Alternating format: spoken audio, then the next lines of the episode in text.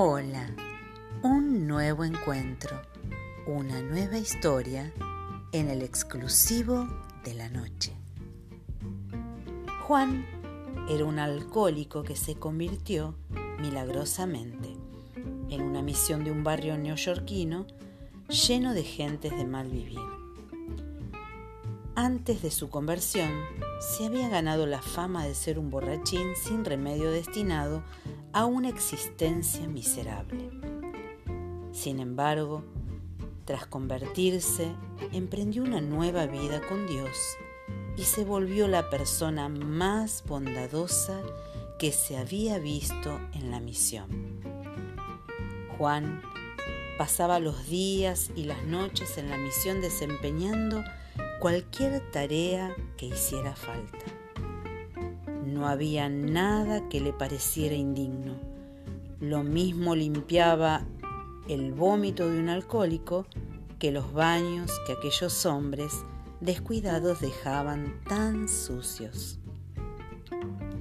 Con una sonrisa en los labios, hacía cuanto se le pidiera visiblemente agradecido por la oportunidad de poder ayudar. Se podía contar con él tanto para dar de comer a los que llegaban débiles de la calle como para acostar a los que estaban casi inconscientes. Una noche, mientras el director de la misión pronunciaba el acostumbrado mensaje a esos hombres silenciosos y rudos que mantenían la cabeza baja, uno de ellos se levantó y con la mirada hacia arriba se arrodilló y gritando imploró a Dios que lo ayudara a cambiar. Y gritaba, Dios, hazme como Juan.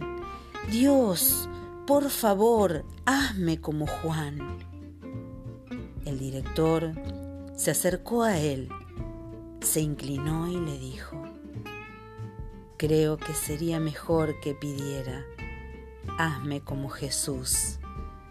El hombre levantó la vista y con una mirada que reflejaba curiosidad preguntó, ¿Jesús es como Juan? Qué lindo. Hermosa historia que, leíste en esta noche. Y qué lindo que es ver una, persona cambiada, convertida por el poder de Dios, una persona que pudo salir de, en este caso, del alcohol o de las drogas y, o de algún otro vicio y que lo tenía atado, que lo tenía perturbado. Y al conocer a Dios, el poder de Dios lo transformó y su vida, su vida cambió por completo, una verdadera, una verdadera restauración de vida, ¿no? Y qué lindo que es ver a esas personas cuando, cuando es así, tan, tan, tan puro. Y claro, el hombre, el hombre al ver la actitud de, Juan en ese momento que imploraba, quería ser como, como él. Claro, lo vio tan íntegro, tan buena persona, tan cambiado, que quería ser como él. Y qué bien lo que le dijo el, director ¿no? de ese lugar. Le dice, sería bueno que pida ser como Jesús.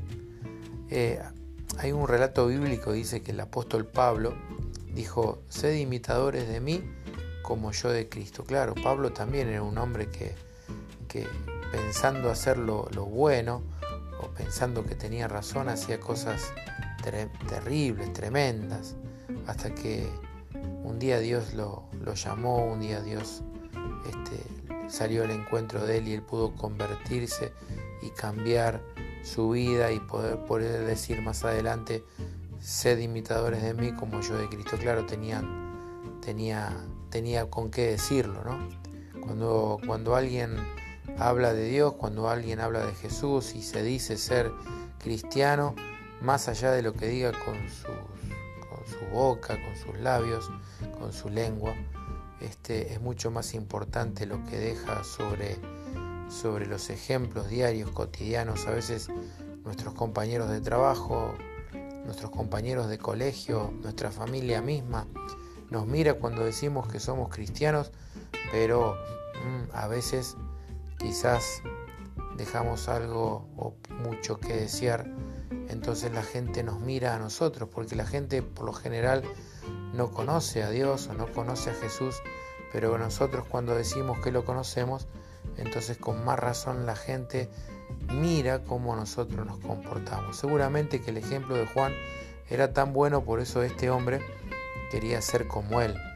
Así que qué bueno que en esta noche, si nosotros nos miramos a nosotros mismos, por ahí decimos, y somos cristianos y, y quizás nos falta mucho, pero estamos en un buen camino, estamos en el mejor camino para ser imitadores de Jesús. Ahora, conocer a Él es lo mejor, lo mejor, lo mejor que te puede pasar. Así que si en esta noche quieres abrir tu corazón, puedes gritar como gritaba este hombre desesperado, yo quiero ser como Juan, yo quiero ser como Juan, pero en vez de gritar eso, puedes gritar, yo quiero ser como Jesús.